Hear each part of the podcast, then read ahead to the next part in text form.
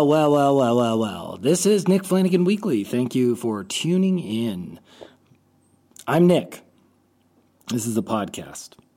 God, I want to change the name. You know, I have this terrible history of just needlessly throwing my name out there into the titles of stuff. I think that was my why my bands were so easy to do was because I didn't even go by my own name half the time in the album credits. It would be like X Flans X or such. Anyway, this is my real name, Nicholas Benjamin Flanagan, and this is the podcast. Today is part two of an interview with Dean Rispler. I hope you've enjoyed the last couple weeks of episodes. Uh, Indeedy O and uh, Maggie May the week before that, both great people. Uh, would love it if you enjoy any of these interviews or solo episodes. Please share them. Get a friend. Tell a friend subscribe, rate, review. It really helps. These are hard times for money. I do have Patreon and this Ko-fi.com, but you don't have to worry about that unless you're super, super into helping. Money is tight, but honestly, spreading the word would be huge because I am trying to get this going as far as it possibly can go to the moon, Alice. Today's interview with Dean Rispler is really fun. I had a great time talking to him. Uh, a week before I did this other interview, and we didn't even get to explanations of his uh, journey in music, how he wound up playing with members of uh, the Dictators and finally the Dictators. He's a member of Witch Taint right now, and of course, he hosts Gimme Metal on the Gimme Network, radio network, which can be found online. Uh, so, yeah, that's Dean. We really keep having fun here. I do hope you enjoy it, and uh, as always, thanks for listening. Feel free to follow me on the socials Nick Flanagan Weekly on Instagram, Weekly Podcast, Twitter, all the other stuff. I'm sure you can find it. It's not that hard. Or is it? Tell me if it's hard. All right, here's my talk with Dean. Hey, whose dog is that? It's your dog? Uh, it's my girlfriend's dog. I didn't know where's he in the. Oh, he's right behind me. Uh, it's Charlie. He's, he wears uh, a diaper? Yeah, he's 16 years old. He can't. Oh, there you go. Quite as well as uh, maybe. I'm sure he peed before. He's amazing, but he's neat. really cute. Yeah, he's so he's very loving, almost to a ridiculous point. But you know, he loves being touched. Hi, dude. Is he a, uh, uh, greyhound or whippet? Ah, your first guess was correct. A greyhound. Italian greyhound. Italian greyhound. An Iggy, as I guess they're called. It's a, That's awesome. There's a community of them, apparently. yeah, I have a friend whose Italian greyhound just passed away. It was about, uh, I think, 18 years old. Yeah, Charlie is 16. They live a, a long time for dogs. Awesome. Isn't it weird though? Like children, you know, if we had children and they lived till they were 18, Nobody would like that. Well, that's why uh, dogs are able to have children when they're like six months old. that's right. That's right. I didn't think about that. Yeah. I wish. Do you ever think about how in like fantasy literature there were elves, and how the whole thing with elves was they lived like three hundred to five hundred years? Yeah, it's pretty interesting. Would you be an elf if you could? No. no. Yeah, because you'd be like same shit, different, you know, uh, like millennium, different, different century. Yeah. Also, I, I think you know, I don't, I don't know how you know. Some people always talk about long lives and stuff, and it's mm-hmm. like, I don't know. I think, uh I think sixty years is enough. Oh my God! What are you? Uh, what is that? You ever see that movie Midsummer? Yeah. I like Midsummer. Midsummer had the whole thing where like 70 years old, they just throw themselves off a cliff, right? No, it's better in, in uh, uh, uh, Logan's Run, 30 years old. yeah, or uh, Wild in the Streets. Yeah. People were, were uh, is it, are the streets wild where you are right now? Right now, no, but it's very upsetting what's going on all over. I mean, besides Minneapolis, I mean, like I was just watching video footage from where I used to live, right in Fort Greene. I think you've been to that house. I, I have, to, yeah, yeah, right around there. It's it's absolutely insane, like insane. Well, I mean, you know, with the way NYPD uh, treat people, you know, um, even during the pandemic, uh, it's I'm not surprised New York would be one of the first people to uh, first, not first, would be among a group of all the states. I mean, it is just. Well, it's crazy everywhere. I mean, it's, it's madness right now. Yeah, but what, I mean, it's like, what do you expect? I mean, like, uh, it's um, it, it, you know, police. You know, the police department in in in in America, especially, it needs to be. It needs to be a complete rehaul of everything. I mean, it's like it's like this is this guy, this uh, Chauvin guy who killed George Floyd. Yeah. I mean, this guy was an absolute fucking scumbag who got away with other bullshit so much before this happened. As did another cop in the mix, and I think it's yeah. really it's really telling that only he was charged. I think that that says uh, a lot about America's attempt to appease the race problem. You know, it's like, oh well, this main guy, he's getting, you know, he's getting it, and it's like that is literally the foam at the top of a shit latte.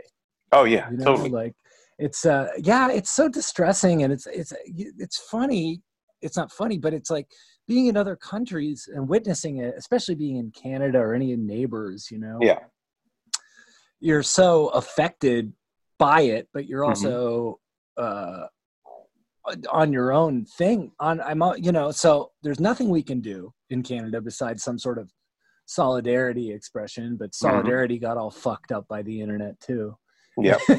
you know, like everyone's just reposting and sharing and it's great. I mean, I I wrote an e- I wrote an email to the mayor. I've written our counselors just about local issues, but with the US, it's like I am bordering on just throwing up my hands and saying I really feel for everybody there, but there it, I, I what am I supposed to do? you know just not mm-hmm. having any hand in things except i was in i was in la for when that philando castile murder happened and yeah. just heartbreaking. I do you remember that period of time under the obama and also i think eric garner might have been around the same time. Oh yeah i remember all that it was just brutal. And and for four years later nothing to have changed. And this type of policing to be happening during a national emergency is mm-hmm. just uh insanely unacceptable. And and yeah it does need to be overhauled. And the fact that us is like a mil the police became a military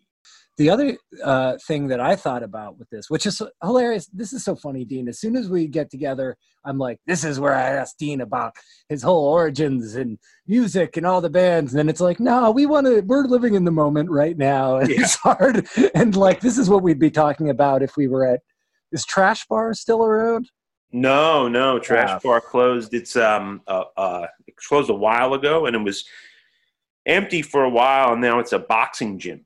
So if you're at the boxing gym where Trash Bar used to be, this is the kind of having a smoothie together. This yeah. is what we talk about. But yeah. but but yeah, what I was going to say is just what you're talking about is really something that I've been thinking, which is that the right now the police, especially in America, have treat criminals like second class criminals, lawbreakers, mm-hmm. Mm-hmm. potential suspects as second class citizens. Their lives are worth less than other people's lives. I only say this because nonviolent crimes, if you run away, they're going to maybe shoot you. You know, they're going to maybe grab you and put their knee on your neck until you yeah. die. And it's just, to me, that that makes no sense because when you sort of destroy the rights of people who on a moral level uh, you know maybe the mob would think don't deserve rights. It's you're actually starting that's start the beginning of the erosion of rights you know? Yeah. And it's uh yeah and and so the us versus them thing leads into that where it's like we must neutralize the situation you know? So yeah. in ter- in canada you know what the military just did? This is the difference between the military in the us and canada. What's that? They went into old folks home in ontario and in, inspected the conditions and uncovered horrible uh, abuses of like and and and, like slummy conditions in in uh, care homes that's that's what that's what our military is doing. Hey, it's good. I know it's it's like the proudest I've been to be Canadian in a, in a while. Was That's great. that's what we're using the military for. Well, That's some great. of it at least. There's a lot of bad stuff we're doing too. But how are you besides the whole world? Uh, you know, being topsy turvy. Uh, how's your world? It's okay. I mean, uh, um, uh, still, you know, getting used to living here and um, uh, dealing with some personal uh, health issues, which isn't so much fun, but it's not so bad. It's uh, it's just a pain in the ass. But other than that, um, it's okay. It's okay. I mean, I mean, it just you know, as you know, it's totally fucking weird times, you know. It's so and and it, it's besides weird times it's like i was in i was already in a weird situation moving somewhere moving to a new place Yeah. during these weird times so i mean as far as uh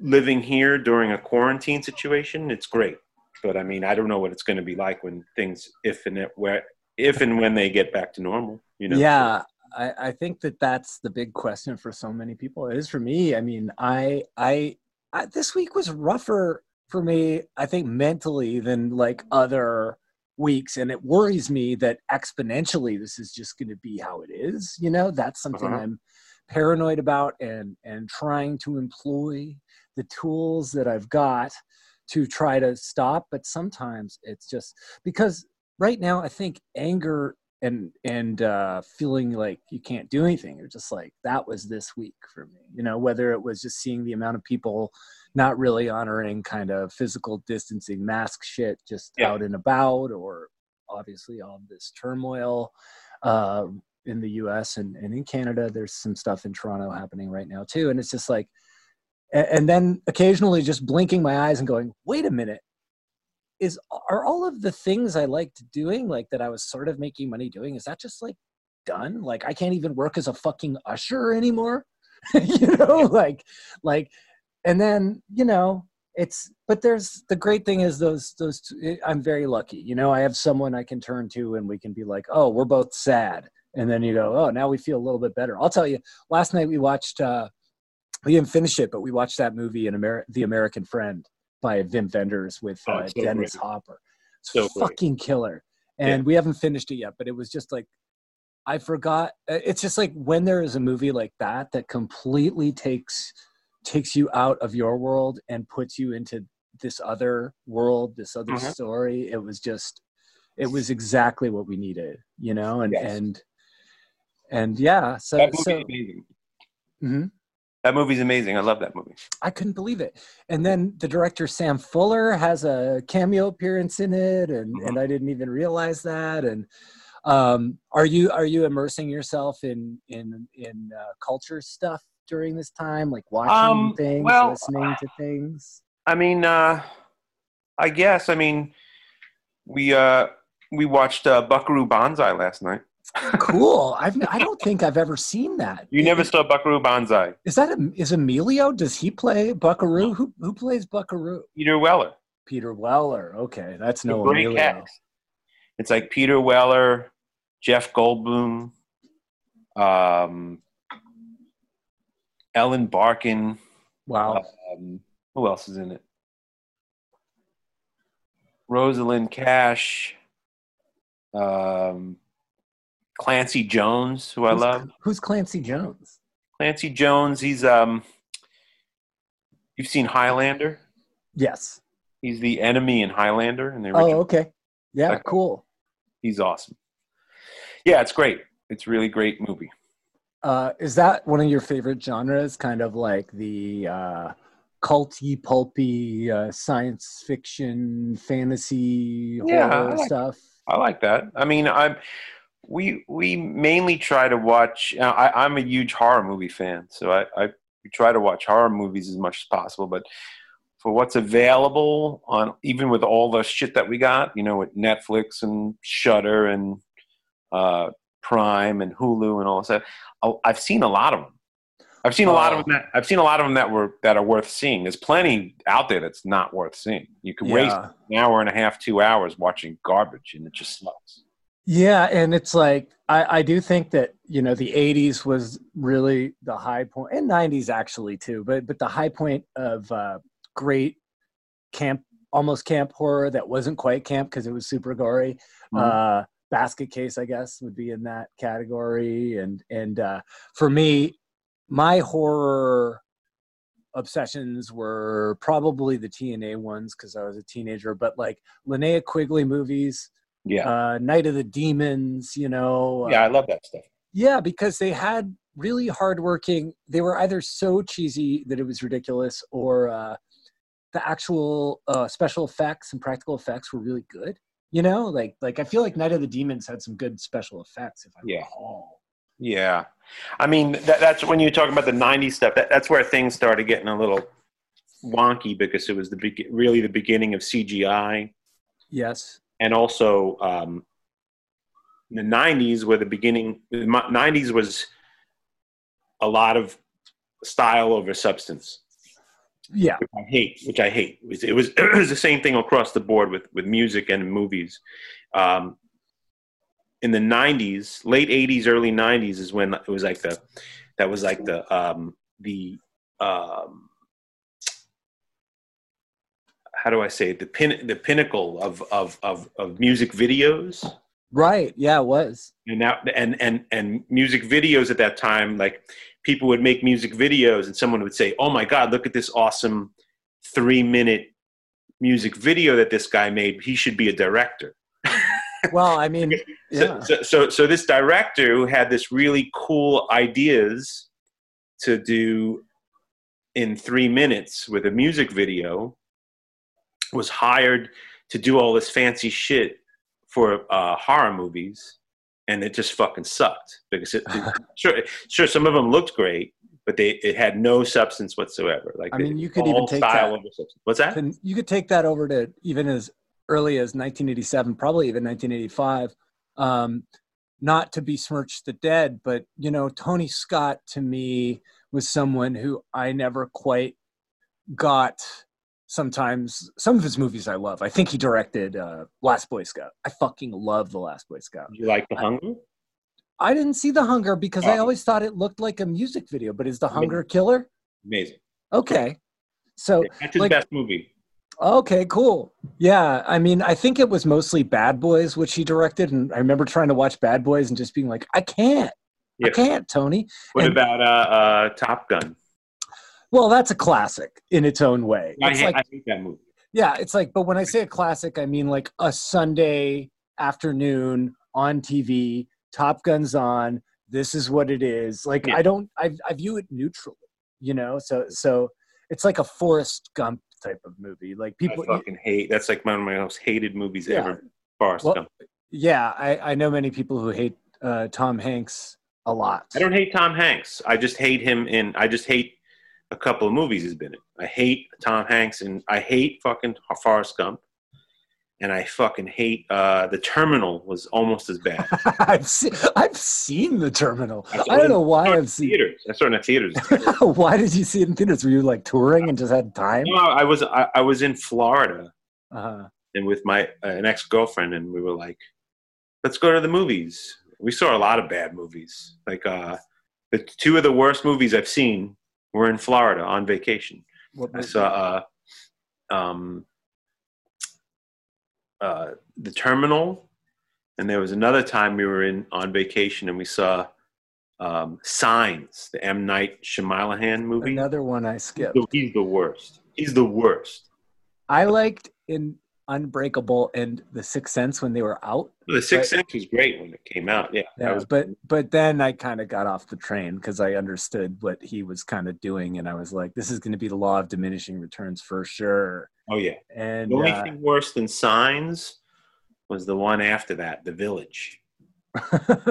Oh uh, but but the terminal to get back at it is uh, I feel like Tom Hanks is basically just playing Tony Shalhoub in one of the most underrated comedies, I, and it's set in New York. We're talking about Quick Change with Bill Yeah. Murray, and and Tony Shalhoub's got that character who's just like Bluff Tony, Bluff Tony, and and that's Tom Hanks in the terminal. He's just like, oh, I, I just want, I live in the airplane place and I just want to go, but I don't know how to go. Yeah. It's, it's like or Latka Gravas, you know, like, It's terrible. yeah, it's Steven Spielberg has really unleashed some some trash on the world. There's no getting around it, you know, and some good stuff. Well, I mean, to this day, you know, you could watch Jaws over and over and over again. It's still yeah, Jaws is so incredibly cast, though. yeah. You know, But I I- also love uh, the first, the first Indiana Jones. Indiana Jones movie. I like the first and the third Indiana Jones. Yeah, movies. those are the best ones. Yeah, the the second one is the one where, uh, did you? I think it was um, Spielberg was and, and Lucas were both going through terrible uh, marital problems at Mhm. the time of uh, Indiana Jones and the Last Crusade. I get the feeling maybe they were under the influence of certain substances at the time, uh, because that, but I, I, I, I it, just the, just the under the influence of bad marriages is bad enough. So- Yeah, they were under the influence of bad marriages and just being like, you know what? The 50s was super racist. Let's just keep that going. let's just let's just do the ultimate homage to like all this shit you didn't want in those movies. Yeah. So You know. Did did you in New York growing up like have do all that sort of Times Square movie going, seeing No. these crazy movies? no, I, that, that I was I, that was a little I was a little too young for that. You know, when but uh, and by the time I was old enough to go to those kind of movies, you know, in in on in Times Square and stuff, it's like it really wasn't that attractive at the time. seemed repellent as an area, you know, even before it was changed Yeah. over. I mean, in the '80s, I, I first of all, I didn't go to Times Square that much. There was really no reason to go there, Uh-huh. you know. So I wouldn't hang out in Times Square. Where were you, So where were your where were your haunts? What were you doing in the early '80s? What was I think we left off that you Not the early huge- early '80s. I mean, I well, well, I was I was a teenager in '80. You know, I start became a teenager. Or, you know, like well, I was 13 in '83. So, but I wasn't really coming into the city that much until I was like 15. Uh-huh. like 85 86 but at that point in my life um, i was you know uh, just obsessed with music so i would just go see bands and i would go buy records so if we would go to the movies if we were in the city and we would end up going to a movie it would be downtown it would be uh, either east or west village so so um, we wouldn't we wouldn't there was no reason to go hang out at times square There were no I wasn't- I- shows or I- record stores around there particularly. yeah there was nothing for us to you know don't get me wrong times square was crazy because you go down there and you could, it's like a, a fucking circus you know just and you could Right. walk around just look at stuff but i wasn't interested in that i wasn't interested in that at all you know like i became more interested in that at, later on when i got a job during college up on 43rd street Right. and I was around the corner from 42nd Street, so I'd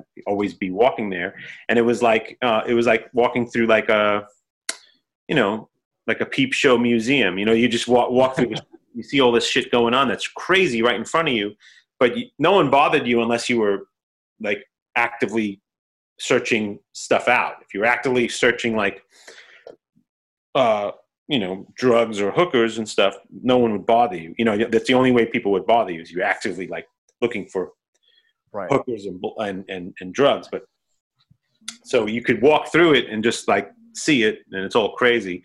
But um, when I was when I was a teenager, I had no interest in that whatsoever. Like, I mean, I my my interest is every, everything was downtown. You know, it was like, and, and the movies we would go to when we were younger would be like, you know, uh, um, I don't even remember. You know, like I went to see Rocky Horror Picture Show when I was really young, and um, that's all. i was all downtown in the village. You know. Did you ever go to like see John Waters movies when they'd come out and stuff, or was that No. not your bag? No, I like that stuff a lot, but I, I never went to go see it in theaters. Where were you seeing shows in the village? Like where? Well, what we used, to, record we used to go to the Ritz a lot. I saw a lot of shows at the Ritz. hmm The Ritz was great. Um, as far as small, you know, those are somewhat smaller shows. There was the Ritz, there was CBGB's, there was um, uh, what else was there? Um, it's hard to remember. It's been a long time. I saw a lot of shows at the Ritz. Like, and I think my first show in the, at the Ritz was '85 or '86. I saw the Replacements. Cool. How was it? Great, amazing. That what was, era of replacements is that?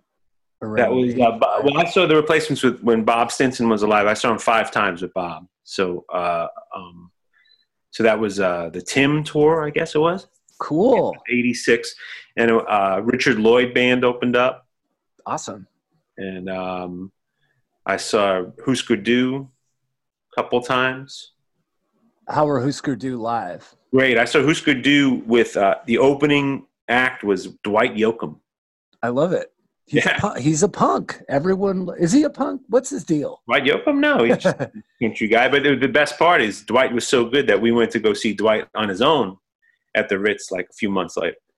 So why? How is Dwight? What is what? I always associated Dwight Yoakam with you know the, the '90s, sort of the beginning of new country. But but what was it like? What was he doing in the '80s? What was it like? Well, it wasn't new. Had hit, hit, hit, it was almost retro country what he was doing. Well, no, I mean, I did. I paid very little attention. Yeah. Besides, I think he was in uh, Sling Blade.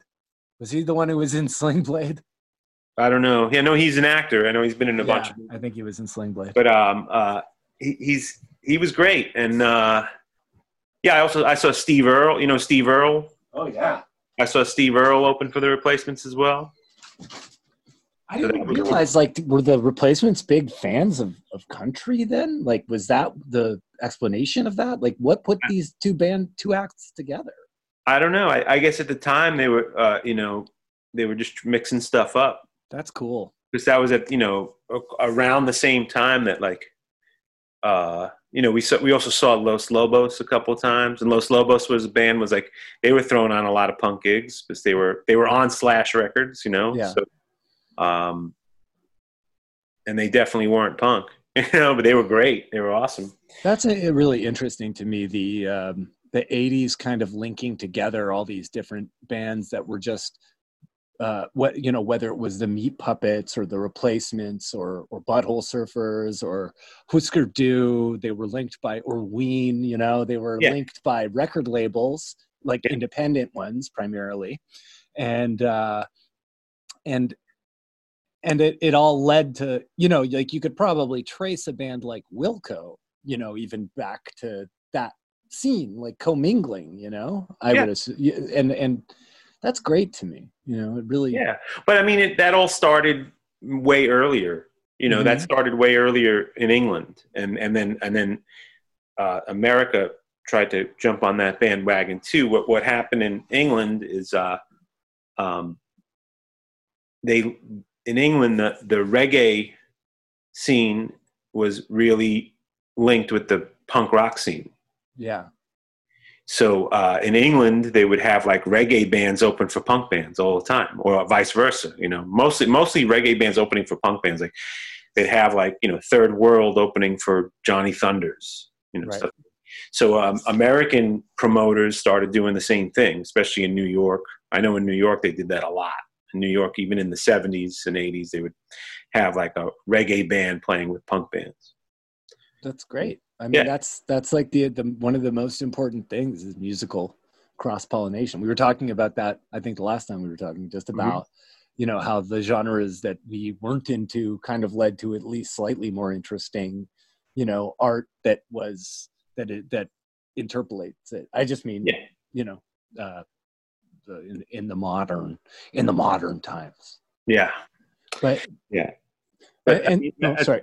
No, no, I'm saying that that's what you know. Punk going to shows like that, you know, going to shows like that is what turned me on to other stuff. You know, like you know, uh, you know, like I wouldn't have never have gotten into I pro- probably would have never really gotten into reggae if I wasn't into like Bad Brains at first you know? Right. You know, yeah. so, you know, I was like, I wasn't, uh, you know, that was my, you know, besides the radio, you know, regular radio, which would have been more pop, not pop, popular reggae. So stuff like Pass the Dutchie or whatever, right? Well, yeah, I mean, besides that, it was like Bob Marley. I listened to rock radio, so once in a while, rock radio would play a Bob Marley song. Yeah. And I think I think my first, I think the first time I heard like a Bob Marley song was probably in the '70s, listening to the radio and hearing Eric Clapton's version of "I Shot the Sheriff."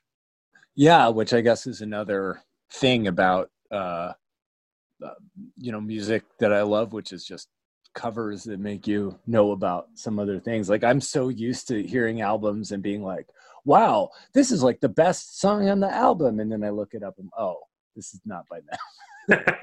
I think that happened with Nirvana a couple of times for me, where I was like, you know, this song D7 is like the best shit I've ever heard, and then it's like, oh no, that's the Wipers, and Yeah. you know, Yeah, true. That's the same thing with like, yeah. That's like when I heard Molly's Lips by right?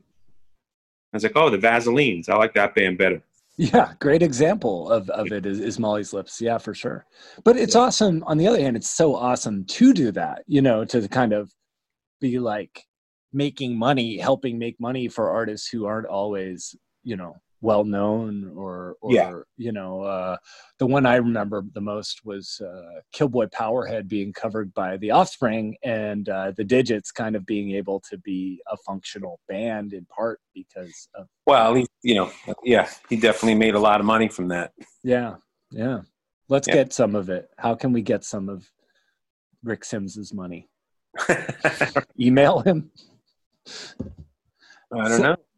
So from there, just going to all those shows, it was just like you were becoming involved. And were you already playing in bands or getting together with your friends and playing? Or Well, I was playing with friends at, at home and stuff, you know, like in stupid, you know, like, it, I mean, like in high school and stuff. I, I it's funny in high. school. I'm still friends with a lot of these guys, um, and uh, we we would play together, but all of them.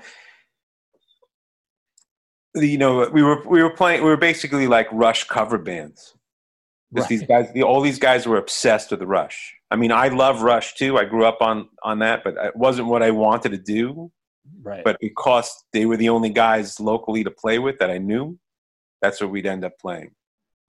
So um, I did get. I remember throughout high school. Later, we got in high school. The the more I was able to convince them to do other stuff.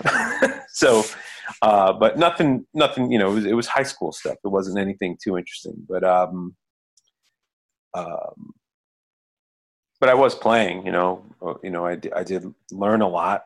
were you playing guitar? Like, what was the order of instruments learned? I started as a guitar player, and then Mhm. um, there weren't many bass players around, so I played bass for a couple of different things. But then I went back to guitar, and then I was playing guitar for a, a while. And then when I when I was at college in when I was at college in at NYU, I had all these friends who were guitar players, and there was no bass players around, so I started playing bass again and then get as a bass player it was easier to get get gigs with bands and stuff. So that's how i sorry.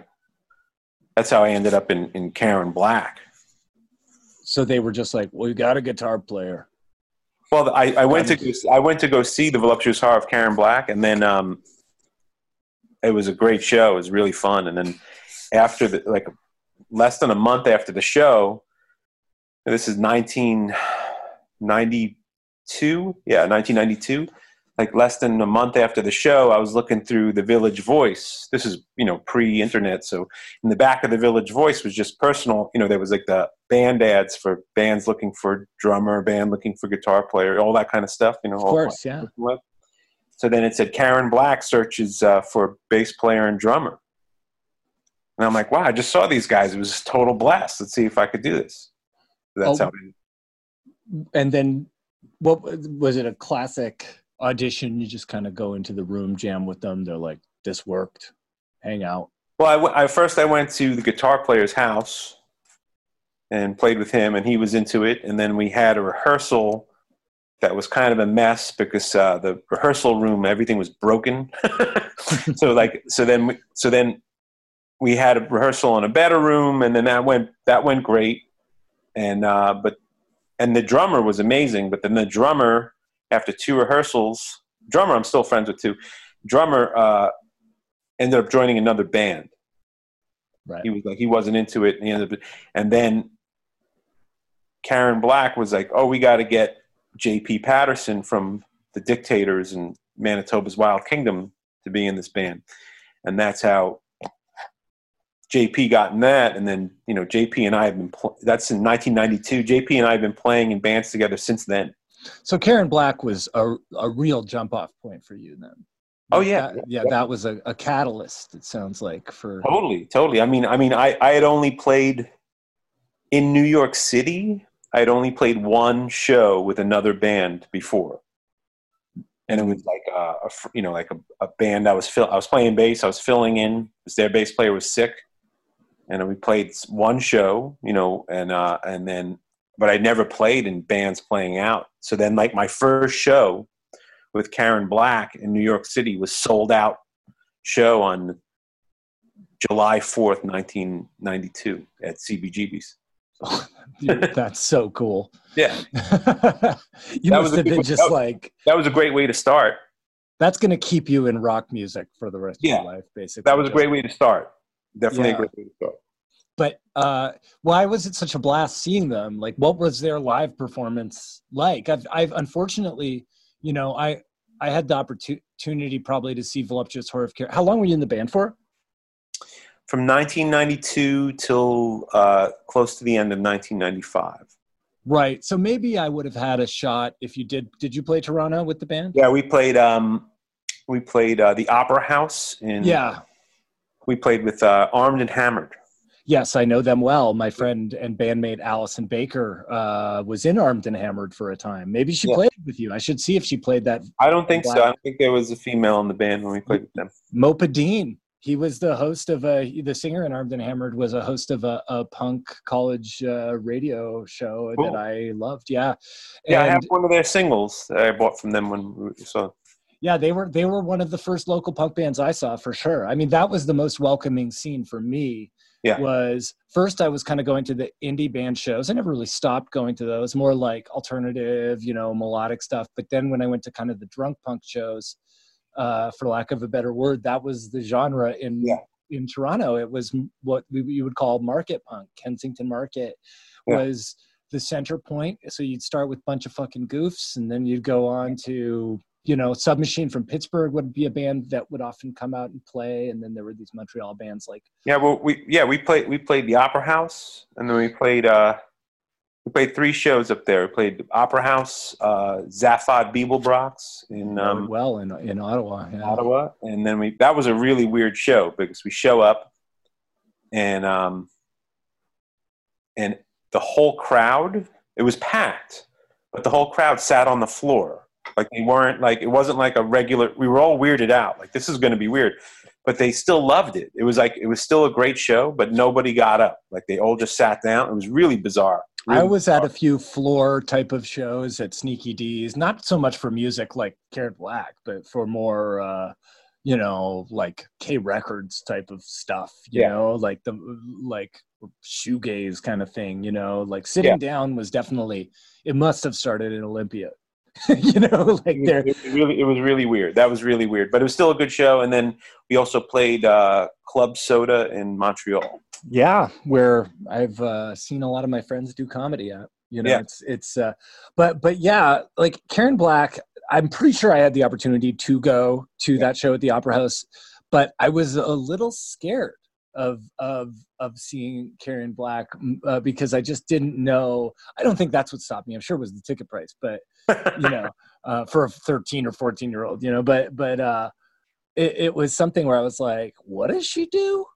She has this, like, she, it, it just, Kembra's deal seemed so wild that I was almost like, what am I going to see? You know? Yeah, and, no, it was and- really fun. It was, it was, it was, uh, it was really fun and really funny. Like um, the best way to describe it was like, was the way that they described it was. It was like a, it was like Butoh theater as done by like a first grade pageant.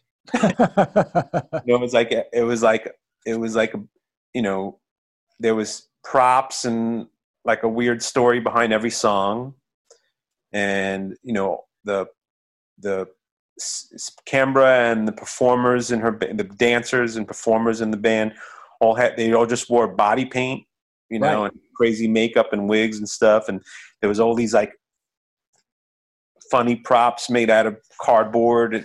Some of it was done really well, and some of it was done really kind of stupid. But it, it, it was fun. It was really fun. It was a fun show, and um, I was glad to be a part of it. The problem was that it didn't grow musically. Like we had we had a couple songs that were cool. They had a couple songs that were cool, and we tried to add to it. But they they musically they they just didn't it didn't grow. It didn't go anywhere. So it was sort of like sort of like it was sort of like the band that you had to see once and then you didn't really have to see it again. right. I mean, I would see GWAR a million times, but I only saw GWAR once. So maybe what you're saying is Yeah, it's exactly like that. It's like it's it's it's not it's not like it was going to get musically any better. Though though though GWAR did get a little musically better later, um, but this wasn't getting any better. Like no one was pushing the envelope, and no one was no one was. I hate to say it, no one was really good enough. You know, right. like musically. yeah, they like like some actually Samoa, the guitar player, is a great guitar player, but he he just didn't he, he wasn't really caring so much. Like he he he would just seemed to, after after the after we went on tour, seemed as if like we were, we were just going through the motions. Like, Would you say he wasn't caring that much? well, maybe Karen? maybe Uh, don't you miss seeing me do comedy? Don't you miss? I do I do. You? When was the last? I feel like you have seen a couple of shows of mine. I only saw you once in in New York when you came. Where was it? Like Rififi or something? someplace on like Sixth Street or Fifth Street, something, some like I don't remember. Like I don't remember where it was. I went with Bill and Neil, maybe. Bill Florio and Artie, I think. Artie Yeah, was looking at this- yeah, long time ago. Yeah. You guys were buddies doing that. You know, I was just glad to have you there, and it's I I uh oh I miss we I just did some stand up on in uh on the last trip there, but I don't know, man. I don't know when the next one is going to Yeah. be. I hope it's soon. I might were- do Where were you the last time you were there? uh Littlefield actually. Oh, okay. okay. yeah, Dave Hill hooked me up with the show at Littlefield. Okay. Yeah, Yeah, I, I, think saw, I did uh, one other show. I only saw one show at Littlefield, and it was uh, The Avengers. oh, recently then, yeah. Well, that was like five years ago. How were the Avengers 2000? They were great, and it was a really weird show because it wasn't well advertised at all. uh huh. like you know me being in the scene and kind of knowing what's going on i didn't even know about it till like two days before like a friend of mine's like oh you're going to go see the avengers i'm like you're playing he's like yeah they're playing at littlefield i said i didn't even know about i didn't know about this. I'm an avengers fan. So i went there was nobody there. There was it's just you know it's a big place. Yeah, and there was maybe 40 people there and they were great. That's so cool. I mean, that almost reminds me of the show that I saw you and uh, Dick Manitoba uh, perform at at the Horseshoe because there used to be these Sunday night shows every month or two where they would bring in, you know, pretty legendary, often 70s, 80s rock bands like punkish or or close to. I remember I saw Grant Hart there oh yeah solo and he just played no band just him and his guitar it was great it was That's great awesome. seeing him yeah perform never talking to you again just live like just him you know and uh you guys and i think i saw a couple other acts and they were never too heavily attended they were never seemed like they were heavily advertised but in toronto you don't need to advertise to the crowd that's going to come to that like the, you know who there there are some lifers in this Yeah. city you know bopping Yeah. around It's funny that those few times I played the Horseshoe Tavern, I was so psyched to play because it's like you know the CBGBs of Toronto. sort of yeah But and they were very nice and treated us really well, and we always had a good time there. But both those shows we played there, or I think we played there two or three times. It, it was both times were sort of disappointing, especially com- especially compared to playing Hamilton. oh yeah Hamilton was amazing. or montreal probably too We didn't play, you know, Dictators Oh. didn't play. When I was in Dictators, we never played Montreal. We only played Hamilton, uh, London at Call the Office and the Horseshoe Tavern. Yeah, Toronto is is one of those cities where it's just it's kind of fickle, you know, in terms of uh, of what has people excited in any given moment and what Uh-huh. scene is going to go to where and who's what's getting advertised like you're saying with the avengers and Mhm. you know i remember being at that manitoba show and just being like this is really good or the grant hart show neither of those shows were that busy you know and it's just Yeah, I'm just I'm, I was just surprised because you know we we- basically had a super packed show in Hamilton.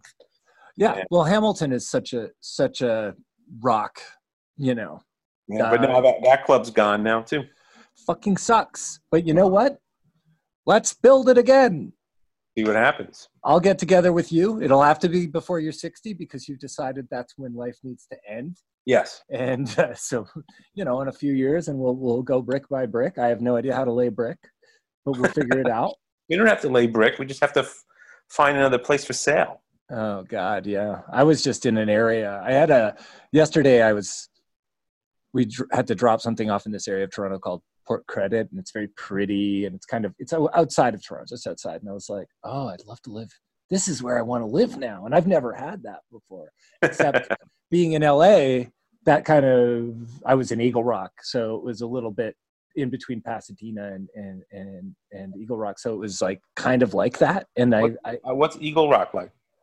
It's beautiful, man. It's uh, Eagle Rock is there. Apparently, used to be an amazing punk rock club there, and and uh, it's just above Highland Park. If you've ever been to the Highland Park area, so you know uh, there's um, like lots of great little diners, and there's a place I used to like going to called uh, it's called Marlowe's, and it was sort of an old local bar that just had uh, piano you know people playing piano at it and and uh permanent records is not far. A lot of records Oh, I, I, I like Permanent Records. I've been there. yeah it's up the street from gimme gimme records permanent records la cuevita um lots of venues. The hi-hat is right by there uh so so it, I, I liked it. I grew to really love it. And and and there's really nice walks and and you know pasadena is this weird kind of stepford wife feeling uh place but it's it's pretty beautiful too so you know I've never spent any time in. Um, I've never spent any time in uh, uh, Pasadena at all. But my wife's cousins are from there. Yeah, Pasadena is is strange. I was seeing a therapist over there, and sometimes I'd take like an hour and a half long walk to it, and it just seemed like kind of idyllic, eh, but there was something off. I think it was a swingers capital. Uh, and and also don't forget that Jet Propulsion Labs is there, so there's some weird sort of military space stuff going on Yeah. right under everyone's noses. So so yeah, I mean, and, and that's why that's always going to be why California fascinates me. It's just like there's so much going on under the surface, you know. Yeah, I know. I know. But Nick, yeah, oh, it's a cat. Oh Yeah. my god, what's the kitty's name again? that's Skittles. Skittles is the best. You held up Skittles last. How old Skittles? I think she's only. She's gonna. I think she's gonna be three soon. I think she's. Uh, she, if she's not three now, she's she's gonna be three in like October or something like that. Did you to adopt her as a kitten?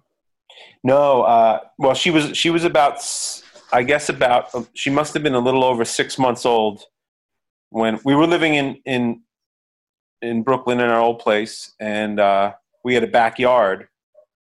And one day we were hanging out back there, and this this kitten comes screaming down a tree, like screaming at us, like meowing from a tree, like really cute. And I'm like, wow, look at that kitten! It's coming right at us, and uh, she came down and was just screaming at us. And we're like, she wouldn't let her let us pet her because she was like scared, but she just wanted to hang out.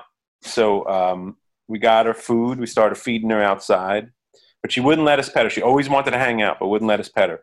And then um,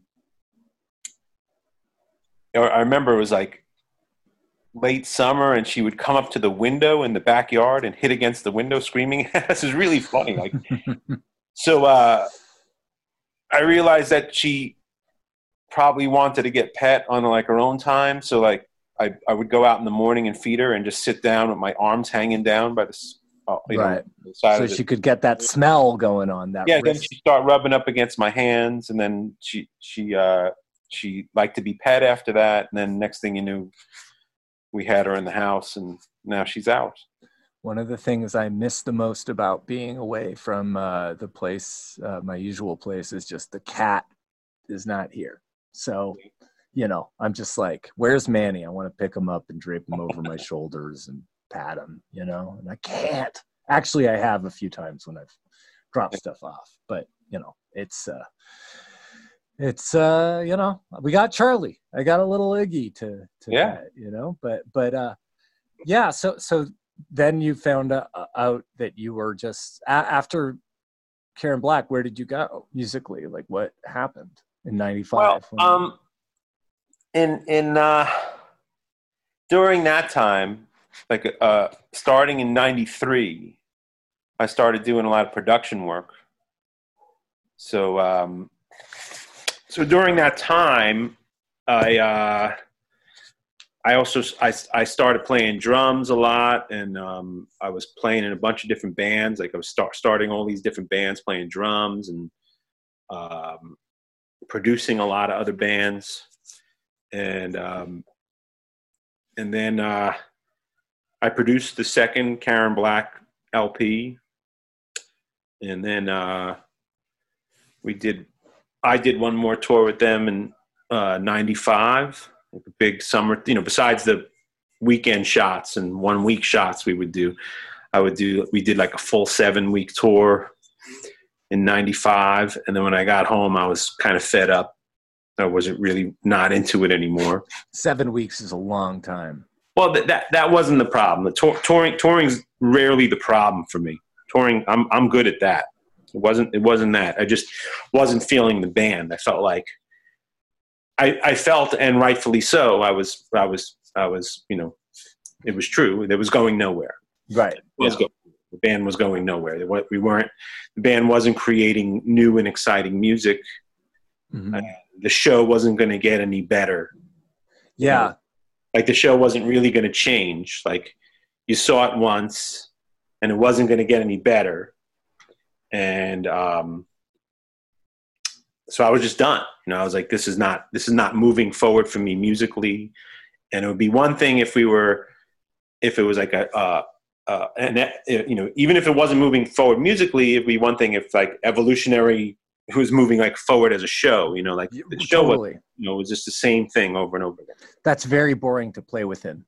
Oh yeah, yeah, yeah. So um so I left the band and then uh I was uh hanging out a bunch over at Continental. You know, you played there, right? Continental. No, we never got to play. I never even set foot in Continental. That's it, right. clo- it closed uh, like shortly after we started playing in New York. Oh, okay, okay. You know, so, So, so, I, I was know. hanging out there a lot. I'd been hanging out there a lot before then, even before Mhm. then. So, um, and then I became friends with um, the bartender. Uh, became really good friends with Todd Youth, who, who passed away yeah. a year ago, and um, he played in Murphy's Law, you know, for many years. So he's like, "Why don't you play with us?" And I'm like, "Okay." He's like, "You learn these songs and come down to rehearsal." And then, so I joined Murphy's Law. So I was in Murphy's Law for um, I was in Murphy's Law for about a year, and then quit, and then kind of rejoined, like just to do uh, out of state, you know, like little tours, you know, one Yeah. week weekends, you know, stuff like that. So I was in and out of the band for like a two and a half years, and then during that time, you know, because I was in back in the hardcore scene and all this kind of stuff, and uh, I started playing guitar with um, Crown of Thorns. Right. Yeah. I played guitar with Crown of Thorns for a little while, and then um, and then I just stopped. But I was going through some personal stuff too with music. I just wasn't. I, I just wasn't into anything anymore. You know, like Yeah. You know. Uh, um, and then I kind of stopped playing for a while, and uh, I was still producing records, but I, I kind of stopped playing for a while, and then and then I started playing um, with some friends in in uh, I had a couple friends who used to be in a band that I had produced called Sweet Diesel, and then two of the guys from that band started a new project called uh, the Brought Low, and I started playing with those guys, and um, within like six months of playing with those guys, we did a demo, and then we were signed to Tee Pee Records from the demo. So then I produced. So I went into the studio for like a month because um, not not a, a, month complete because I we didn't have that kind of money to do these kind of records. I went into the for, to the same studio for a month because I I was recording the first Bad Wizard record. Oh, cool! And I was recording the first Brought Low record for for Tee Pee Records. Both of them were signed to Tee Pee, so we just knocked those out within a month of both those records. So um, uh, and then because me working at the studio that was the first time I worked with uh, this studio engineer named Jesse Cannon, and um, that that that started my uh, career with Jesse Cannon. So Jesse Cannon not only became one of my best friends, but he he I, I would say like since, since then, since starting to work with him, I would say ninety percent or ninety five percent of the work that I've done since then has been with Jesse Cannon as an, an engineer. As an engineer and a mixer yeah. So in terms of production was that something that you were pursuing at nyu or was nyu no no not at all. NYU, nyu like me for college like i didn't i didn't really want to go to college at all i didn't mm-hmm. care about college at all the only reason i was going to college is because it was i'm an only child and my that was my, my parents dream you know they they sp- they saved all their money for me to go to college right complete waste of time and money. Not a complete waste of time. Complete waste of money, yes, but complete waste of time. I mean, don't get me wrong. There's things about college that I liked. Sort of um, goldfish eating. Goldfish eating, you know, that kind of stuff. But uh, telephone uh, pole stuffing, yeah. telephone booth stuffing. yeah, exactly, exactly. Pranks. Clown car to the beer store, you know, kind of right. uh, that kind of, you know, like I, I really wasn't interested in college at all, but I went, I, you know, uh, and I, I just, I just, you know, my goal for college was to get in and out of it as fast as possible. Yeah. With, with, with satisfying my parents with a degree. I did not manage to meet that requirement. I had a similar thing. My parents said there was some money, and then I just went for a few months, and I was like, I don't know what I'm doing, and then yeah. I was gone. You know, so yeah, my my parents uh, my parents wouldn't accept that. I wish my parents had not accepted that, but they yeah. seem to accept it, and uh, here I am, perched on a floor, looking up at you. yeah, but um, you know, I I I, I probably would have really uh, appreciated college more if I'd taken time off and went back. I that was my take. I went immediately from high school, and it just didn't work. Yeah, you know? to me, it was like 13th grade, so it was like yeah. it didn't mean anything to me. So, um, yeah, it was kind of a, a, waste of money and a lot of waste of money, a lot of waste of time. But uh, um, water but under the bridge. I didn't go to. I didn't, obviously, I didn't go to college for for that. You know, I didn't yeah. go to college for for music at all. How did you get into production then? And what does producing a Dean Rispler, let's say I go, hey man, you want to produce my stand up album? well, I've never produced a, a, record like that, but I mean, uh, as far as th- what happened with me is that um, it's kind of a roundabout situation. But what happened with me is I, I went into the studio in '92 with um, the voluptuous horror of Karen Black to do uh, a record, and it was uh, at the studio called Loho Studios that doesn't exist anymore down on in uh, near Chinatown, mm-hmm. and um, we went into the studio to record with uh, that producer was Andy Shernoff from Dictator. Right. Yeah. So uh, we went in, and um, he was working on the record, and while I was watching and listening, I was like, wow, this is really cool. I would, I, I think I'd be good at doing something like this, you know, as at production. Not not so much as engineering, because I never really engineered too much. I'm really more of a producer. So I, I said I, I could probably do this, and then um, uh, about six months later, I brought in one of the bands I was playing with, and I went in with another band that I was friends with, and produced a couple of singles, and uh, those came out pretty cool. And then my friends in that band, Sweet Diesel, were like, "We really like this stuff. Why don't you come in and produce our record? Why don't you come in and produce our demo?"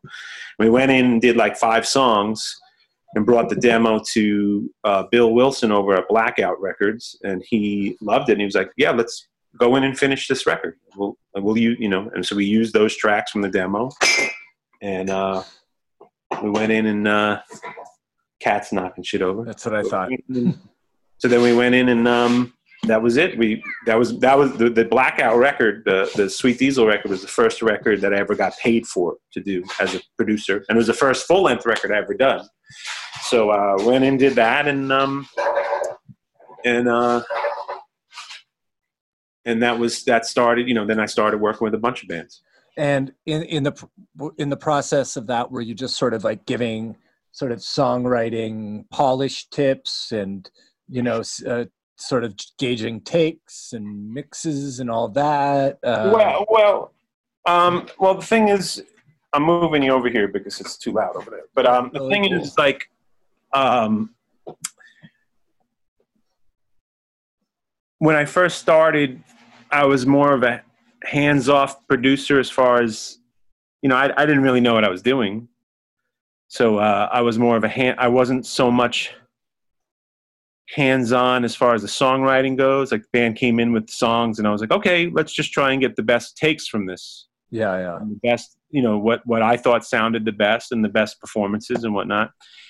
And then the more I learned my craft, the more I realized I was like, oh yeah, you, you know, I'm here. I am recording all this stuff, and it doesn't matter how good it sounds if the song's not good. so I mean, I can't, you know. Not, you know, as we know, even the best, some of the best bands, they put out songs that we don't remember or that are not that memorable. It's just Yeah. not, you can't, you can't knock them all out of the park, you know. You know, Mhm. I mean, even guys who are like gifted at writing tons of great songs, they're always going to have songs that like just don't go anywhere. You know, maybe it goes for some fan, you know, but as far as like, not going to write every, and not every song is going to be a hit. You know, you have guys like John Fogerty and Tom Petty, and you know, you know, Bob Dylan. Bob Dylan, Sam Cooke, uh, you know, Prince, you know, like Yeah. guys, these are guys that like they wrote a, a million songs and they're not Yeah. all going to be hits, right? So, but Right. those guys are really gifted. But a regular band, you know, s- you know, so so I started being like, listen, this doesn't, this part doesn't make any sense. You know, we got to get rid of this, or this part's really cool. You got to have more of this. So, and so, the more I got into songwriting myself or understanding songwriting, the more I got aggressive with trying to change trying to change or help create what what the bands are putting out so Yeah, that's that's a cool change. That's and the other cool thing is when you were down on music, you mhm. know, you did keep producing, which Yeah. I think is so important when we get sick of stuff to kind of keep at least like a fingertip or or more in just what you do enjoy about it, you know, Yeah. just because for, it's like another seed after a you know it's like it's like when a plant is just like really super wilted but it's getting the you know something and it's slowly growing back you know Yeah. or fast if you use something called Miracle-Gro yeah i mean helpful i, I mean it, it's it's for me that whole situation uh, i had a, a couple of couple of times in my life that were um that were really dark personal times that I that I didn't that I really fell out of love with playing and music and stuff.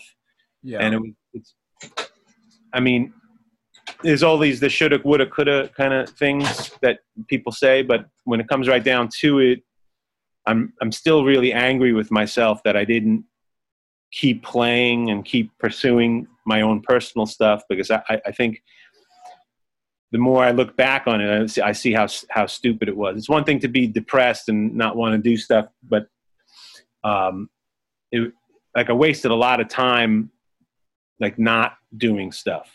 And uh, Well, yeah, I I understand that Yeah. that feeling. You know, I mean, I I I just think, you know, we do what we do.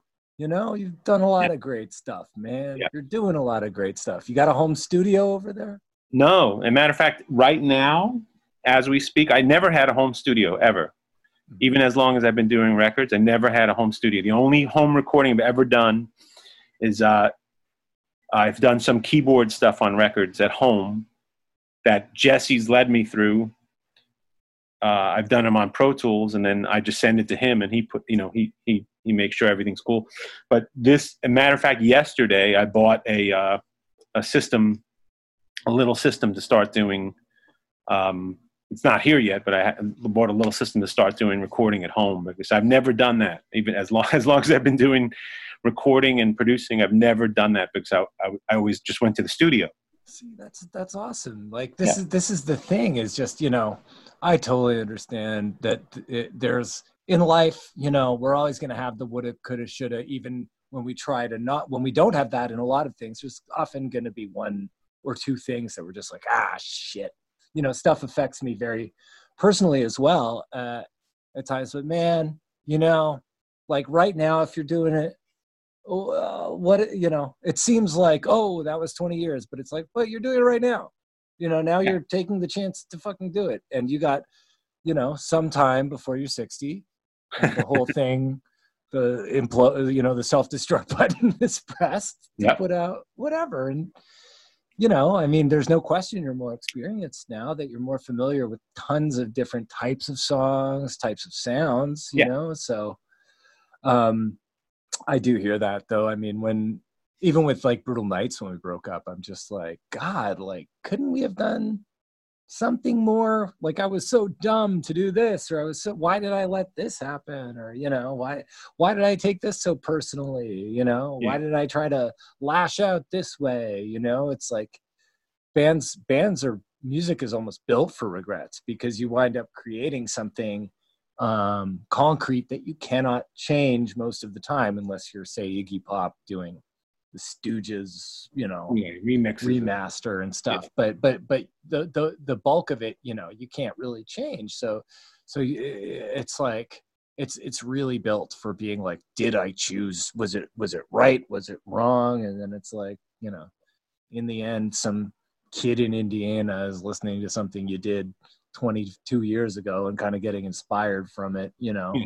So whether it's one kid or a thousand it's like it still happened and it's still important you know? So that's Oh, that's my indie call to arms you know? I like that. thanks man. I'm glad we're talking today too because yesterday i was all like and today i'm kind of like sitting cross-legged zen. My girlfriend played tennis today so i feel like i vicariously played tennis. She played tennis against a wall That's but- good. though. you know yeah so i don't know um i think i don't know i think we're cool you know like every once in a while i think i'll get together with you and just make you tell me the next few years of your life Okay. so.